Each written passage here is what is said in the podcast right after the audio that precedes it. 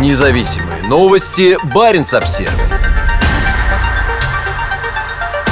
На конференции по климату Россия оказалась в изоляции. Тем временем на побережье Арктики становится все теплее. Пока дискредитированные переговорщики активно лоббировали российские интересы в Шарм-эль-Шейхе, отечественные метеорологи опубликовали новую тревожную информацию о температурах в Арктике.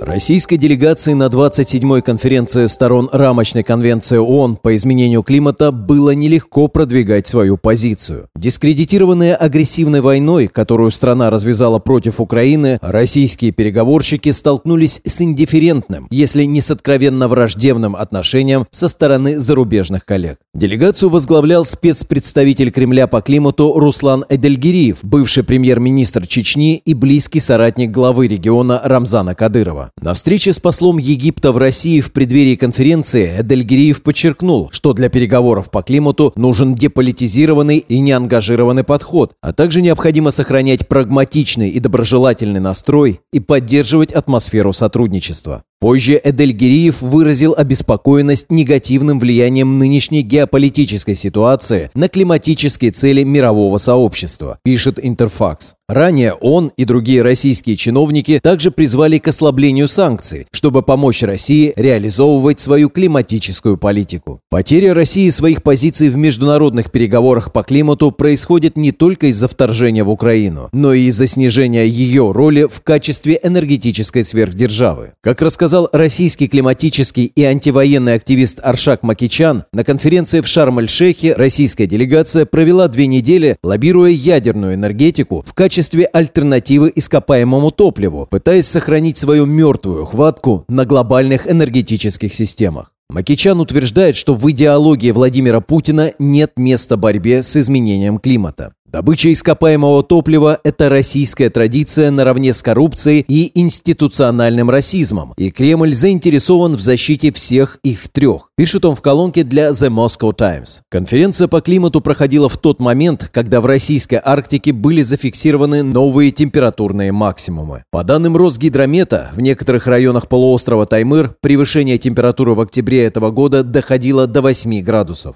На карте температурных аномалий видно, что температура была выше нормы и на полуострове Ямал, и на большей части Карского моря и моря Лаптевых. Превышение составило 6 градусов. Как сообщили в Росгидромете, средняя температура российской Арктики в октябре составила минус 6,4 градуса, что почти на 4 градуса выше нормы. Октябрь этого года стал в России третьим самым теплым октябрем в истории метеонаблюдений, ведущихся с 1891 года. Самом центре октябрьской температурной аномалии на побережье Карского моря оказался город Диксон. Обычно средняя температура месяца здесь составляет минус 7,4 градуса, но в этом году она была всего около нуля. Это несет серьезные последствия и для источников существования дикой природы региона. Обычно к началу ноября море у города уже затянуто крепким льдом. Однако, как видно по картам ледовой обстановки, подготовленным научно-исследовательским институтом Арктики и Антарктики, в этом году здесь было совсем немного льда. Как это ни парадоксально, сегодня небольшой арктический Кировский город переживает значительный экономический подъем, так как там начинается масштабная добыча полезного ископаемого, являющегося одной из главных причин изменения климата. Прямо к югу от города находятся значительные запасы высококачественного угля, которые разрабатываются сейчас компанией «Северная звезда». Независимые новости. Барин обсервис